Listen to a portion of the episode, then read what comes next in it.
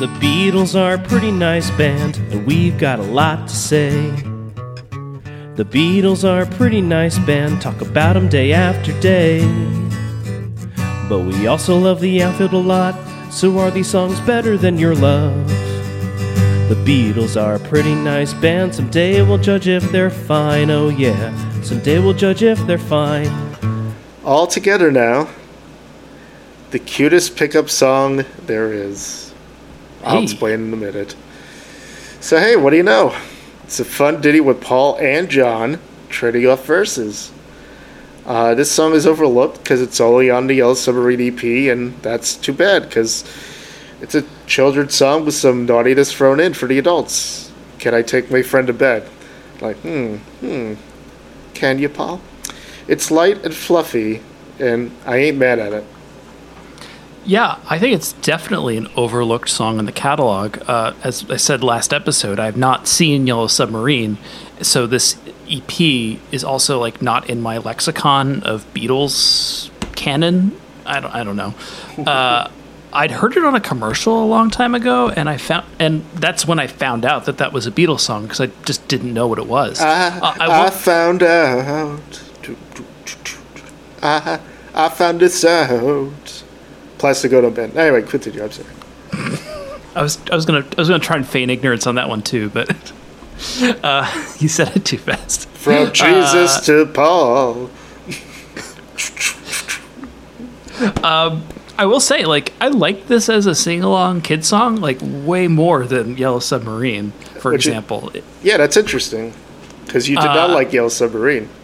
No, I do not like Yellow Submarine, uh, but you know, this is a fun light romp of a tune. Gotta say, Is there a reason why, do you think, that you could specify, like, why this song is you like, but Yellow Submarine you don't? this maybe because it's less familiar, and right, okay. I think it's I think it's more. Uh, I think it's more campfirey. Okay. Yeah, like it's like more of like a camp, like more in like the campfire folk tradition. Right, and there's less uh, bells and whistles, maybe. That might be it, too. Yeah, I could see that. Uh, John Lennon, by the way, not only plays ukulele on this, but he plays harmonica. I thought we were through with this thing. Well, I think chronologically speaking, the last Ah. time he played harmonica was um, Rocky Raccoon. Fair So, enough. yes. A childlike sing-along written in the music hall tradition, All Together Now, was written in the studio for the Yellow Submarine film. Paul came up with the idea for the song and wrote the verses and chorus, while John Lennon contributed the Sail the Ship, Chop the Tree middle section.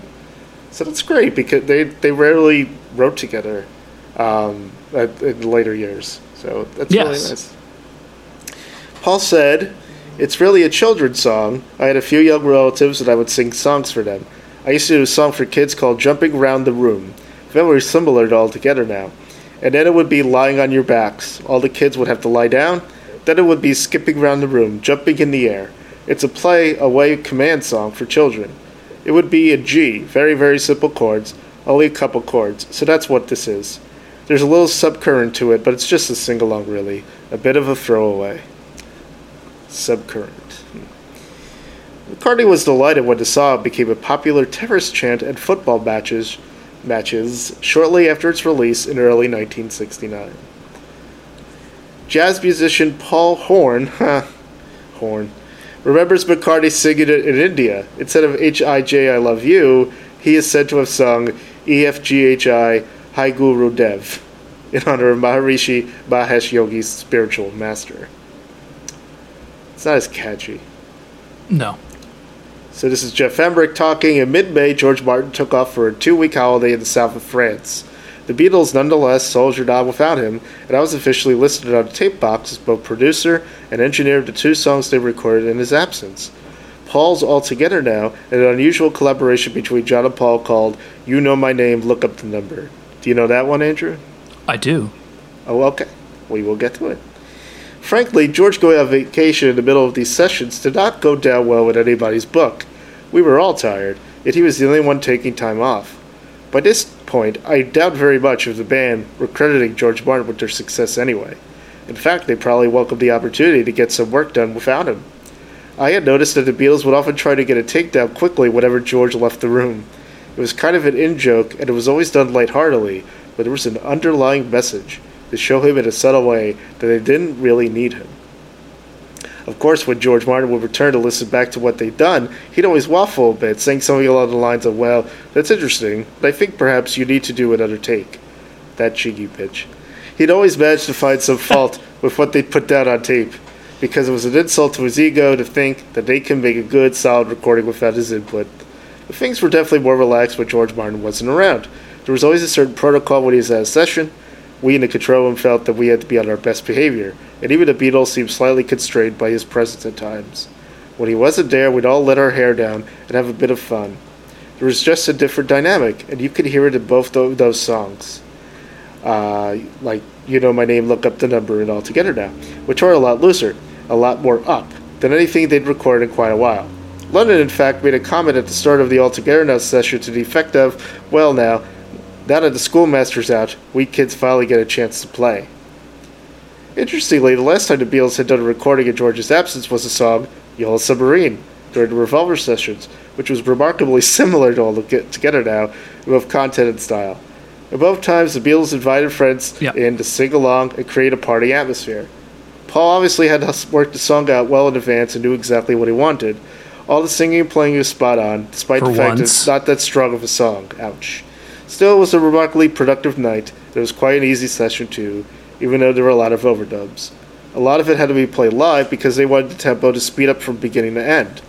Paul even sang the, fin- the final lead vocal, not a guide, during the recording of the backing track, while accompanying himself on acoustic guitar, because Paul is the best. I love Paul. Mm, kisses on the bottom. The Beatles completed All Together Now in a six hour session on May 12, 1967. In the absence of George Martin, the song was essentially produced by Paul McCartney with assistance from engineer Geoff Emerick, so Geoff was right. It took the group nine takes to get it right.